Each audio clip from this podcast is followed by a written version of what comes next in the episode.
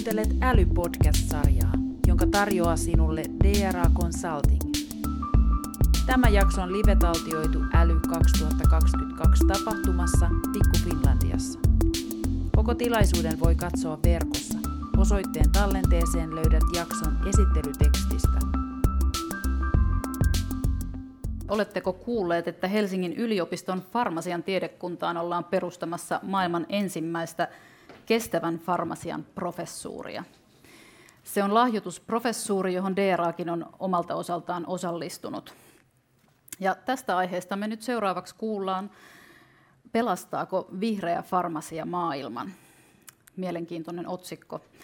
Sanja Carlson toimii tutkijana ja projektisuunnittelijana Helsingin yliopiston farmaseuttisen kemian ja teknologian osastossa. Ja hän on tutkinut lääkkeiden ympäristövaikutuksia jo pitkään ja julkaissut aiheesta myös monia teoksia ja julkaisuja. Sanja, ole hyvä.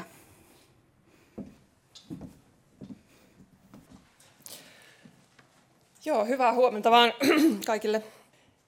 Vihreä farmasiahan siis tähtää toimiin, joilla lääkkeistä aiheutuvia ympäristövaikutuksia voitaisiin vähentää. Lääkkeitähän kulkeutuu ympäristöön monia eri reittejä, ja ympäristöön päätyessään niillä on tunnettuja vaikutuksia siellä eliöihin ja, ja ekosysteemeille. Tähän hyvin liittyy myös tuon äskeisen esityksen näitä megatrendejä. Siellä tunnistin suurimman osan jollain lailla linkittyvän tähänkin ongelmaan. Eli tosiaan väestön kasvu ja kaupungistuminen ja, ja luontokato, nämä kaikki, ilmastonmuutos, kaikki linkittyy myös tähän lääkkeet- ja ympäristöhaasteeseen. Merkittävin lääkeainejäämien lähde on itse asiassa lääkkeiden normaali käyttö. Eli kun me käytämme lääkkeitä tai lääkitsemme esimerkiksi eläimiä niillä, niin lääkeaineet erittyvät elimistöstä ja päätyvät sitä kautta ympäristöön. Ihmisten lääkekäytöstä tietysti ne päätyvät lähinnä jätevesien mukana puhdistamoille, ja siellä osa niistä pystyy poistumaan näissä prosesseissa. Mutta nykyisellään jätevedenpuhdistustekniikat, mitä puhdistamoilla on käytössä, niin ei kuitenkaan kaikkia lääkeaineita sieltä pysty poistamaan. Tietysti myös valmistuksen aikana voi syntyä näitä lääkeainepäästöjä ympäristöön, ja tämä on erityisesti ongelmallista ehkä tietyissä maailmankolkissa, joihin tämä tuotanto on aika keskittynyttä. Ja ja joissa ehkä sitten ympäristölainsäädäntö ja myöskin niin kuin sen valvonta voi olla vähän puutteellista. Tämä aiheuttaa tietysti erityisesti siellä paikallisia isoja uhkia, mutta myös esimerkiksi antibioottien kohdalla niin äh, tämmöiset runsaat päästöt ympäristöön voivat edesauttaa myös antimikrobiresistenssin syntymistä, ja se on sitten taas ihan taas tämmöinen globaali resistenssiongelma. Myöskin käyttämättömät ja vanhentuneet lääkkeet on yksi tällainen mahdollinen reitti ympäristöön, jos niitä väärin hävitetään vaikkapa vessanpönttöön huuhtelemalla. Ja kaikkien näiden riskien vähentämiseksi tarvittaisiin uusia keinoja ennakoida paremmin lääkkeiden vaikutuksia ympäristön eliöihin ja toimia, joilla vähentää sitten näitä, tätä ympäristön päätyvää lääkekuormaa. On myös tärkeää ottaa huomioon lääkkeiden tuotannosta ja käytöstä aiheutuvat ilmastovaikutukset. Ja ottamalla nämä kaikki näkökulmat, ympäristönäkökulmat huomioon lääkkeen koko elinkaaren aikana, niin lääkekehityksessä, tuotannossa, käytössä kuin siellä hävittämisessäkin, niin näitä lääkkeiden ympäristövaikutuksia voidaan vähentää. Ja näiden haasteiden ratkaisemiseen tarvitaan myös tätä vihreää ja kestävää farmasiaa. Helsingin yliopiston farmasian tiedekunnassa tätä vihreää farmasiaa on lähdetty integroimaan opetukseen jo vuonna 2015 Silloin toimintansa aloitti tämä Generation Green-niminen työryhmä, jossa itsekin olen nyt mukana. En ollut ihan silloin vielä vuonna 2015 alkaen, mutta ihan heti siinä muutaman vuoden päästä, kun yliopistolle tulin hommiin, niin siinä kohtaa myös, myös liityin tähän, tähän ryhmään. Alun perin ja nykyäänkin ryhmä koostui ympäristöasioista innostuneista opettajista, tutkijoista, opiskelijoista sekä sidosryhmäläisistä. Ja tämä on ihan tämmöinen vapaaehtoispohjalta aloitettu ja edelleenkin vedetään vapaaehtoispohjalta tätä projektia. Ja tässä oli ideana, että lähdettiin uudistamaan farmasian opetusta. Pääasiallisena tavoitteena oli integroida nämä ympäristön näkökulmat sinne farmasian opetukseen sillä tavalla kokonaisvaltaisesti, eli ei minään erillisenä yksittäisenä ympäristökurssina, vaan niin, että se tavallaan kulkisi siellä koko opetuksen mukana. Ja tavoitteena tietysti kouluttaa uusi vihreä sukupolvi tulevaisuuden farmasisteja, jotka ovat sitten ympäristöasioista tietoisia asiantuntijoita ja jotka osaa sitten ottaa näitä ympäristönäkökulmia huomioon, missä tehtävissä sitten ikinä toimivatkaan farmasian alalla.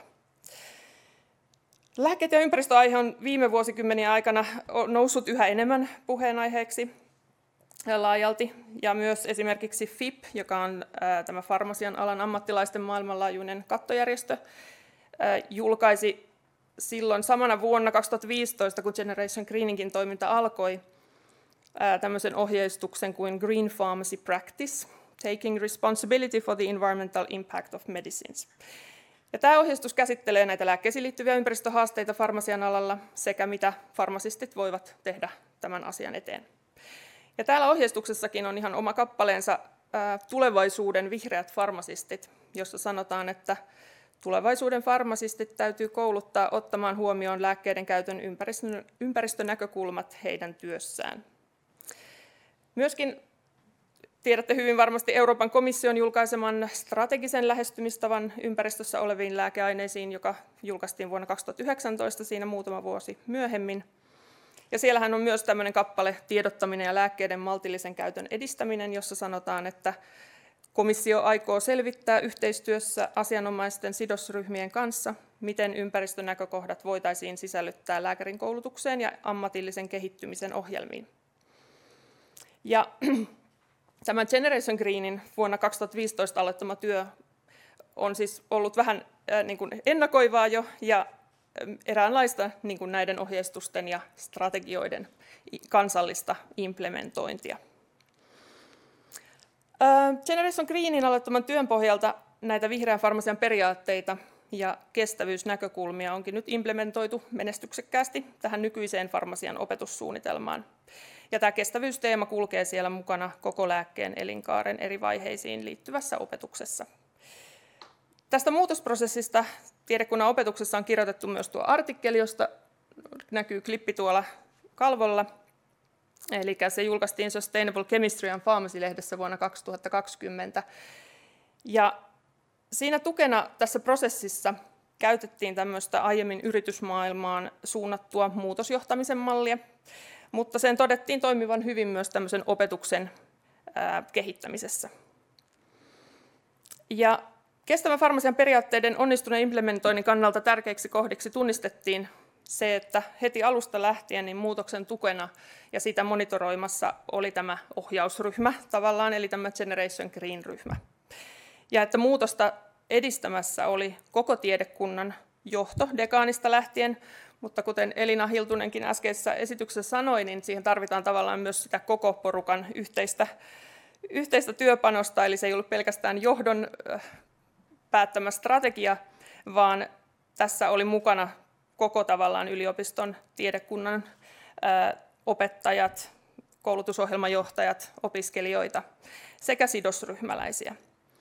Ja kaikki tavallaan sitoutuivat tällaiseen pitkäaikaiseen ja jatkuvaan muutosprosessiin. Anteeksi. Ja tässä mainitsemassani artikkelissa on tämä prosessi kuvattu tarkemmin, eli jos teitä kiinnostaa ihan se käytännön toteutus, niin kannattaa tähän, tähän julkaisuun tutustua. Mm, nykyään että kestävyysopetus on tärkeä strateginen tavoite Helsingin yliopistossa, ja tämä farmasian tiedekunnassa tehty työ on hyvin linjassa HYn tavoitteen kanssa myös, ja Farmasian tiedekunta on myös tehnyt aktiivisesti yhteistyötä muiden lääketieteen alojen kanssa. Eli Helsingin yliopiston kaikille opiskelijoille suunnattu tämmöinen kestävyyskurssi on aika uusi kurssi tullut hiljattain. Ja tähän liittyvää tämmöistä tieteenalakohtaista kurssia nimeltä Kestävä terveys on valmisteltu yhteistyössä farmasian lääketieteellisen, hammaslääketieteellisen sekä eläinlääketieteellisten koulutusohjelmien kanssa. Ja tämä kurssi on tulossa nyt ensi lukuvuoden aikana pilotointiin. Ja ensi syksynä farmasian tiedekunnassa aloittaa myös uutena tällainen kansainvälinen maisteriohjelma, johon nyt myös heti alusta alkaen on sitten pystytty tavallaan tuomaan tätä ympäristönäkökulmaa ja näitä kestävyysasioita mukaan opetukseen. No, opetus farmasian äh, tiedekunnassa perustuu toki tutkimukseen ja vuodesta 2016 alkaen Tiedekunnan tutkijoita on ollut mukana useissa tämmöisissä ympäristöaiheisissa sekä kansallisissa että kansainvälisissä tutkimushankkeissa, joissa näihin lääkkeisiin liittyviä ympäristöhaasteita on sitten pyritty ratkaisemaan. Ja tuolla kalvolla on lueteltuna nämä hankkeet. EPIC-hanke oli tämmöinen ensimmäinen iso ympäristöaiheinen tutkimushanke, joka oli Suomen ympäristökeskuksen koordinoima. Ja tässä hankkeessa tutkittiin pääasiassa niin kuin lääkejäämiä sisältävien jäteveden puhdistusten tehostamista ja nimenomaan niin kuin päästölähteillä, eli siellä tutkittiin sairaaloiden jätevesiä. Ja laadittiin myös suosituksia ohjauskeinoista lääkeaineiden kestävään hallintaan. Ja siinä hankkeessa on tämmöinen policy brief muun muassa julkaistu, ympäristöön päätyvää lääkekuormaa voidaan vähentää. No, tämä hanke päättyi 2019, mutta vielä tietysti Suomen ympäristökeskuksen sivulta löytyy kaikki nämä hankkeen julkaisut. Eli jos tämä, tämä kiinnostaa, niin sieltä löytyy lisätietoa. Sitten tämä Saden Sudden-hanke mm, aloitti 2018, eli tämmöinen kestävä lääkekehityshanke. Tässä siis itsekin työskentelen tällä hetkellä. Ja Tämä jatkuu sitten vielä vuoden 2023 loppuun asti. Ja SADEN on siis tämmöinen, ehkä olette kuullutkin siitä, mutta tämmöinen Sustainable Drug Discovery and Development with End of Life Yield on tämä pitkä nimi hankkeelle. Tämä on siis semmoinen monitieteinen tutkimuskonsortio, joka tähtää lääkkeen elinkaaren eri vaiheissa syntyvien ympäristövaikutusten vähentämiseen sekä lääkealan kestävän kasvun tukemiseen. Hanketta rahoittaa strategisen tutkimuksen neuvosto ja konsortioon kuuluu yhteensä kuusi suomalaista yliopistoa ja tutkimuslaitosta. Eli Helsingin yliopiston lisäksi siinä mukana on Aalto-yliopisto, Itä-Suomen yliopisto, LUT-yliopisto, Suomen ympäristökeskus ja Demos Helsinki. Ja tässä hankkeessa sitten kehitetään muun muassa kustannustehokkaita tällaisia tietokonemallinteisia tai in vitro-työkaluja, joilla on tarkoitus arvioida lääkkeiden ympäristökäyttäytymistä. Esimerkiksi miten ne biohajoaa ympäristössä tai miten ne esimerkiksi voisi kertyä bioakkumulaatiota kaloihin.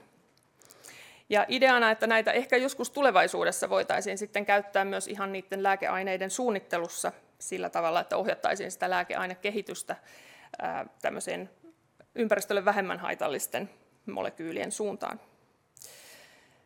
Hankkeessa laaditaan myös politiikkasuosituksia, jotka edistää ympäristöystävällistä päätöksentekoa sekä kiertotaloudellisia ratkaisuja, joilla edesauttaa lääkkeiden pakkausmateriaalien tehokkaampaa kierrätystä sekä myöskin jätevesilietteen turvallista hyötykäyttöä. Ja tämä hanke on tämmöinen minun mielestäni ainakin erinomainen esimerkki tämmöisestä monitieteisestä tutkimuskonsortiossa hyvin erilaisia eri alojen ihmisiä yhdessä pohdiskelee näitä hyvin monitahoisia ongelmia, mitä lääkkeet, lääkkeiden ympäristövaikutukset ovat. Tässä Saden-hankkeessa on tullut myös paljon julkaisuja jo, ja ne löytyy kaikki tuolta Suddenin nettisivuilta, mutta esimerkiksi yhden nostan tässä esille erityisesti on tämmöinen DOSIS-aikakauskirjan teemanumero vuodelta 2020. 3 kautta 2020 löytyy myöskin verkosta ihan vapaasti ladattavissa. Se sisältää useita tähän Soden-hankkeen tutkimuksia kuvaavia artikkeleita ja kannustan tutustumaan nyt ehkä erityisesti tähän teemanumeroon, jos olette kiinnostuneita lukemaan hieman lisää, mistä Saden hankkeessa on kyse. Sitten Premier-hanke on aloittanut 2020. Tämä on tämmöinen Prioritization and Risk Evaluation of Medicines in the Environment, iso kansainvälinen monitieteellinen tutkimushanke. Tässä on yhteensä 25 partneria ympäri maailman, sekä julkiselta että yksityiseltä sektorilta. Ja hanketta koordinoi Radboudin yliopisto Hollannissa ja hankkeen johtaja on AstraZeneca. Ja mukana on myös useita siis lääketeollisuuden yrityksiä ja Helsingin yliopiston farmasian tiedekunnasta on pari tutkimusryhmää mukana. Premierissä tähdätään myöskin niin kuin lääkkeestä aiheutuvien ympäristöhaittojen vähentämiseen ennakoivasti. Siellä luodaan tämmöinen tietopankki ja arviointijärjestelmä lääkeaineille, jonka avulla olisi just tarkoitus tunnistaa ja priorisoida lääkeaineita, joille ei tällä hetkellä ole riittävästi tietoa niiden ympäristövaikutuksista. Eli edelleenhän on iso osa lääkeaineista sellaisia, joista ei tiedetä mitään niiden ympäristövaikutuksista, koska vasta vuonna 2006 tuli tämmöinen myyntilupavaiheen ympäristöriskin arviointi pakolliseksi uusille lääkeaineille. Mutta kaikki vanhat lääkeaineet, niin niistä saattaa joistain olla jotain tietoa, mutta suurimmasta osasta ei. Tämän hankkeen tavoite siis on niin kuin identifioida sieltä ne riskiaineet, joille olisi tarpeen tehdä vähän tarkempia tutkimuksia. Siellä myöskin selvitetään mahdollisuuksia ottaa sitten näitä ympäristönäkökohtia mukaan jo sinne lääkekehityksen alkuvaiheisiin myöskin ohjaamaan sitä lääkekehitystä vihreämpään suuntaan. Sitten vielä viimeisenä on tämmöinen Transfarm-hanke, joka ei ole vielä edes ihan alkanut, on alkamassa nyt tulevana syksynä. Tämäkin on kansainvälinen tutkimusprojekti, jossa keskitytään myöskin ympäristöystävälliseen lääkekehitykseen vihreän kemian kautta ja myöskin tämmöisen benign by design lääkekehityksellä, eli siellä just tavoitteena kehittää ympäristössä biohajoavampia lääkeaineita. Mm, sitten näiden opetuksen ja tutkimuksen lisäksi niin vihreän farmasian tai siis farmasian tiedekunnassa ja Generation Greenin toiminnassa on tärkeää myös tämä yhteiskunnallinen vuorovaikutus. Ja tässä tavoitteena on jakaa tietysti tutkimukseen perustuvaa tietoa, jolla voitaisiin sitten edesauttaa kestävyystavoitteiden ja vihreiden periaatteiden sisällyttämistä yhteiskunnalliseen päätöksentekoon. Ja Generation Green on tehnyt paljon yhteistyötä eri tahojen kanssa, tuossa nyt ihan muuta vaan mainittuna. Ja ollaan esimerkiksi järjestetty seminaareja ja pidetty luentoja näistä ympäristöaiheista erilaisissa tilaisuuksissa. Eli esimerkiksi Farmasian päivillä järjestettiin jokunen vuosi sitten tällainen ympäristöteemainen seminaari ja sitä kautta tavallaan tietoa jaettiin sitten niin kuin farmasian alan mm, jo valmistuneille ammattilaisille. Myös lääketietokeskuksen kanssa on tehty yhteistyötä ja GG, GG eli Generation Greenin jäseniä on ollut luennoimassa ja keskustelemassa myös heidänkin järjestämissä tilaisuuksissa. Ja viime aikoina sidosryhmä on kasvanut myös viranomaistaholla. Fimea on liittynyt joukkoomme, mikä on ollut ilahduttava asia. Ja Fimeaan on vastikään perustettu tällainen ympäristötyöryhmä, ympäristöryhmä, jonka jäseniä on nyt sitten osallistunut myös tähän meidän Generation Greenin kuukausittaisiin kokouksiin. Vuonna 2021 farmasian tiedekunta liittyi myös Helsukseen, eli Helsingin yliopiston kestävyystieteiden instituuttiin, mikä oli tärkeä virstanpylväs myös. Ja Helsushan tarjoaa tutkijoille tämmöisen kansainvälisen ympäristön ja mahdollisuuksia tämmöiseen monitieteiseen yhteistyöhön ja verkostoitumiseen kestävyystieteiden alalla. Ja tämän Helsuksen kautta tietysti avautuu myös lisää tämmöisiä mahdollisuuksia vaikuttaa ja välittää tietoa myös vihreän farmasian tutkimuksesta yhteiskunnallisen päätöksenteon tueksi. Ja sitten lopuksi vielä mainitsen tämän, joka tuossa alkuun jo, jo myöskin mainittiin, eli farmasian tiedekuntaan ollaan tosiaan perustamassa tällainen maailman ensimmäinen kestävän kehityksen professuuri, joka tulee vakiinnuttamaan sitten kestävän kehityksen osaksi opetus- ja, ja, ja näitä tutkimusteemoja. Ja tämän ympärille rakentuu sitten tutkimusryhmä, joka tulee kokoamaan yhteen näitä alan asiantuntijoita tämmöiseen huippututkimuksen pariin tästä aiheesta. Professuurin rahoittamiseksi tiedekunnassa on parhaillaan käynnissä varainhankintakampanja tosiaan, ja kiinnostus aiheeseen onkin ollut ilahduttavan suurta. Ja heti alussa vuonna 2020, kun hanke aloitti, niin tämä lähti hienosti käyntiin itse asiassa farmasian opiskelijoiden tuella. Eli tämä Helsingin yliopiston opiskelija, tai farmasian tiedekunnan opiskelija-ainejärjestö yliopiston farmasiakunta teki mittavan lahjoituksen professurihankkeelle heti siinä alussa. Mikä oli tietysti tosi hieno asia ja osoitti jälleen kerran, että, että nuoret, mitä nuoret edellä, niin sitä me muut perässä. Ja että nuoret todella niin kuin kokee nämä kestävyysasiat tosi tärkeiksi ja haluavat myös olla omalta osaltaan tukemassa tätä työtä. Ja tähän mennessä hanke on kyllä saanut jo useita lahjoituksia sekä säätiöiltä, järjestöiltä, lääketeollisuudeltakin paljon ja myöskin yksityishenkilöiltä. Ja tosiaan, kuten mainittiin, niin DRA Consulting on myös lahjoittanut tähän hankkeeseen ja kiitos, iso kiitos siitä myös teille. Kampanja jatkuu vielä ainakin tämän vuoden loppuun asti ja jonkin verran tästä tavoitellusta summasta vielä uupuu. Eli lahjoituksia tietysti otetaan mielellään vastaan edelleen. Ja tavoitteena on laittaa professuuri hakuun ensi vuoden alusta, ja henkilö voisi sitten aloittaa niin kuin 2024 alussa. No, esitykseni otsikko oli, että voiko vihreä, tai oikeastaan, että vihreä farmasia pelastaa maailman, kysymysmerkki. No voiko vihreä farmasia maailmaa pelastaa, kuten otsikko kysyy? No tietenkään vihreällä farmasialla ei kaikkia maailman uhkia pystytä ratkaisemaan, mutta sen avulla meillä on ehkä yksi uhka vähemmän tulevaisuudessa. Ja farmasian tiedekunta Generation Green-hankkeineen on ollut tässä työssä suunnannäyttäjänä niin kansallisesti kuin kansainvälisestikin. Ja kehittämällä tätä vihreän farmasian opetusta, tutkimusta sekä edistämällä keskustelua myös niin kuin yhteiskunnallisella tasolla. Kiitoksia. 15 sekuntia jäin alle puheen.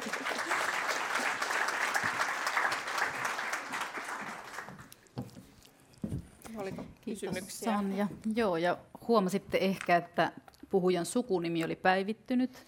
Paljon Joo. onnea naimisiin menon johdosta Kiitos. Sanja Riikonen, että Joo, se ei ollut hyvin painovirhe paholainen, vaan ihan viimeaikainen onnellinen tapahtuma. Kiitoksia. Siksi ajattelinkin esitellä itseni uudestaan sen jälkeen, kun sinä olit esitellyt. Joo. Mutta nyt kysymyksiä Sanjalle. Joo. Joo, mikrofoni tulee sieltä, odotetaan hetki, niin saadaan taltioitua hyvin. Kiitoksia. Mä haluaisin kysyä oikeastaan, tämä niinku, aika paljon on menossa tähän aikaan tai REACH-suuntaan, niin onko teillä, kun on Fimea, niin onko ajatuksena myös, että REACH tulisi mukaan tähän toimintaan? Ää, no, en tiedä siitä tarkemmin. Mä luulen, että äm, tavallaan on ollut hyvä, että on tullut niin kuin viranomaistaho tähän mukaan, että päästään keskustelemaan myös näistä asioista sitten sinne, sinne puolelle. Mutta näähän on paljolti sitten niin kuin EU-tasolla päätettäviä asioita, että, että se ehkä sitten sitä kautta tulee sitten näihin lainsäädäntöpuolelle. Ja, mutta että tämä on niin kuin tavallaan tämmöinen keskustelua avaava ja ylläpitävä ehkä ryhmä.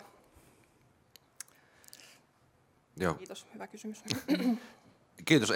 Oikein paljon ajatuksia herättävä esitys tämäkin ja, ja tota, hienoa, että tämä kestävä kehitys tulee lääketeollisuuteen, mutta tota, onko noissa missä ohjelmissa tutkittu lääkekuorman vähentämistä lääkityksessä? Eli väittäisin, että tota, miljardien säästöt Suomessakin saataisiin pelkästään rationalisoimassa erityisesti vanhusten lääkehoitoa.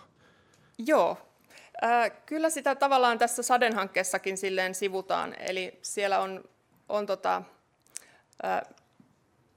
käyty näitä, mietitty näitä erilaisia ratkaisukeinoja, millä lailla. Ja tästä on itse asiassa niin kuin teollisuudenkin kanssa ollaan tehty tämmöinen haastattelututkimus, missä näitä myöskin teollisuuden ajatuksia siitä, että mitä voisi olla näitä, jossa no, rationaalinen lääkehoito sinänsä ei nyt ole niin kuin tietenkään teollisuuden päätettävissä, mutta sielläkin nousi tämä asia esiin, ja tämä on kyllä ehdottomasti yksi semmoinen Yksi tärkeimmistä ehkä niistä, millä voidaan nimenomaan siitä lääkekäytöstä aiheutuvaa kuormaa vähentää, koska tietysti lääkkeethän on aineita, joita emme voi täysin lopettaa käyttämättä. Eli, eli joku tämmöinen, että vältettäisiin semmoista turhaa käyttöä, niin se on, se on ehdottomasti niin kuin yksi, niitä, yksi niitä tärkeitä keinoja. Eli sen edistämistä on kyllä tuetaan ja näin. Kiitos oikein, hieno katsaus ja tärkeä aihe. Mä menen ihan käytännön kysymykseen. Viittasit nuorisoon, niin koska meillä on sellainen tilanne, että apteekissa lääkkeiden kuluttaja, käyttäjä valitsee lääkkeen mm. näillä vihreillä perusteilla, tai nuori lääkäripolvi määrää lääkkeitä näillä perusteilla, joita nyt tuossa esitit. Ai, että milloin tällainen? Milloin tämmöinen tulevaisuuden näkymä on? No, äh, tähän tietysti sitten tarvitaan jonkinlainen järjestelmä, joka kertoo meille, että mikä lääke on, on vähemmän haitallinen ja mikä ei. Tämmöinen luokitusjärjestelmähän on tuolla Ruotsissa olemassa, mikä perustuu sen lääkeaineen riskeihin ja haittavaikutuksiin. Ja tämmöinen luokitus on nyt tullut Suomeenkin. Se on tuolla Lääketietokeskuksen Farmaka Fennikassa julkaistu tällä hetkellä tämmöisessä premium verkkopalvelussa, joka ei ole vielä ihan ainakaan kaikille avoimesti käytössä. Tässä on tietysti paljon sitten asioita, joita pitää ottaa huomioon, että tavallaan nämä luokitukset perustuvat aina johonkin riskinarviointiin, joka on tehty tietyillä eliöillä, tietyillä tutkimuksilla. Ja mitä näitä nyt ollaan tässäkin hankkeessa, Saden hankkeessa tarkasteltu, niin, niin tota, siinä on tietysti voi olla vaihtelua niissä luokituksissa ja se olisi hyvä tavallaan, jos sitä käyttää sen päätöksenteon perusteena, vaikka sitten apteekissa farmaseutti neuvoo tai, tai kuluttaja varsinkin, niin äh, siinä on se ehkä riski, että jos niitä taustoja ei tiedä, niin, niin saattaa joku lääkeaine näyttäytyä sen testin perusteella hyvin haitallisena vaikka, ja joku toinen vähemmän, vaikka sitten loppupeleissä ne saattaa olla ihan yhtä haitallisia. Eli tämä on vähän semmoinen, se, on, se olisi hyvä asia, että olisi semmoinen todella niin kuin kattavasti tehty arviointi, ja onhan se niin kuin askel eteenpäin, että tiedetään jotain niiden haittavaikutuksista. Myöskin, koska se on riskiperusteinen, niin siinä vaikutus on sillä, mikä se käyttömäärä on. Ja sitten myöskin se on hyvä ottaa huomioon, että jos jonkun tietyn lääkkeen käyttöä kovasti vähennetään, tai se siirtyy jonkun toisen lääkeaineen käyttöön, niin sitten sen riski taas saattaa kasvaa, koska se myös se käyttömäärä vaikuttaa siihen. Mutta kiitos, on, on hyvä kysymys ja taisi ehdottomasti hieno juttu, jos olisi tämmöinen niin kuin systeemi, jolla sitä, sitä voisi tällä tavalla ottaa huomioon. Kunhan se ei sitten hoito myöntyvyyttä ja semmoista hoitoon sitoutumista häiritse, koska se tietysti terveys edellä ja se on niin kuin tärkein homma kuitenkin, että, että lääkkeet, lääkkeitä käytetään oikein ja, ja silloin kun on, on tarpeen, vaikka ne olisivatkin joskus vähän haitallisia. Sanon vielä senkin, että onhan tietysti joitain lääkeaineita, jotka on tosi haitallisia ympäristölle, mutta ne on aivan olennaisia sitten meidän terveydelle käyttää, joten sellaisten kohdalla ei kuitenkaan voi suositella, että, että siirryttäisiin tai lopetettaisiin niiden käyttöä. Että. Mutta kyllä, kiitos. Ja kestävyyspuolelta vielä sen verran sanon tähän, että, että jos olisi tämmöinen järjestelmä, joka ehkä arvioisi myös sen valmisteen kestävyyttä sillä tavalla, että miten, miten kestävällä tavalla, miten siellä on ilmastonmuutosnäkökohdat, tämmöiset ilmastopäästöt huomioitu, niin se voisi olla tietysti yksi tapa myös arvioida sitten sitä, että suosittaisiin, ostettaisiin sellaisia lääkkeitä, jotka on niin kuin vastuullisesti valmistettu. Kiitos. Kiitos, kiitos Sanja.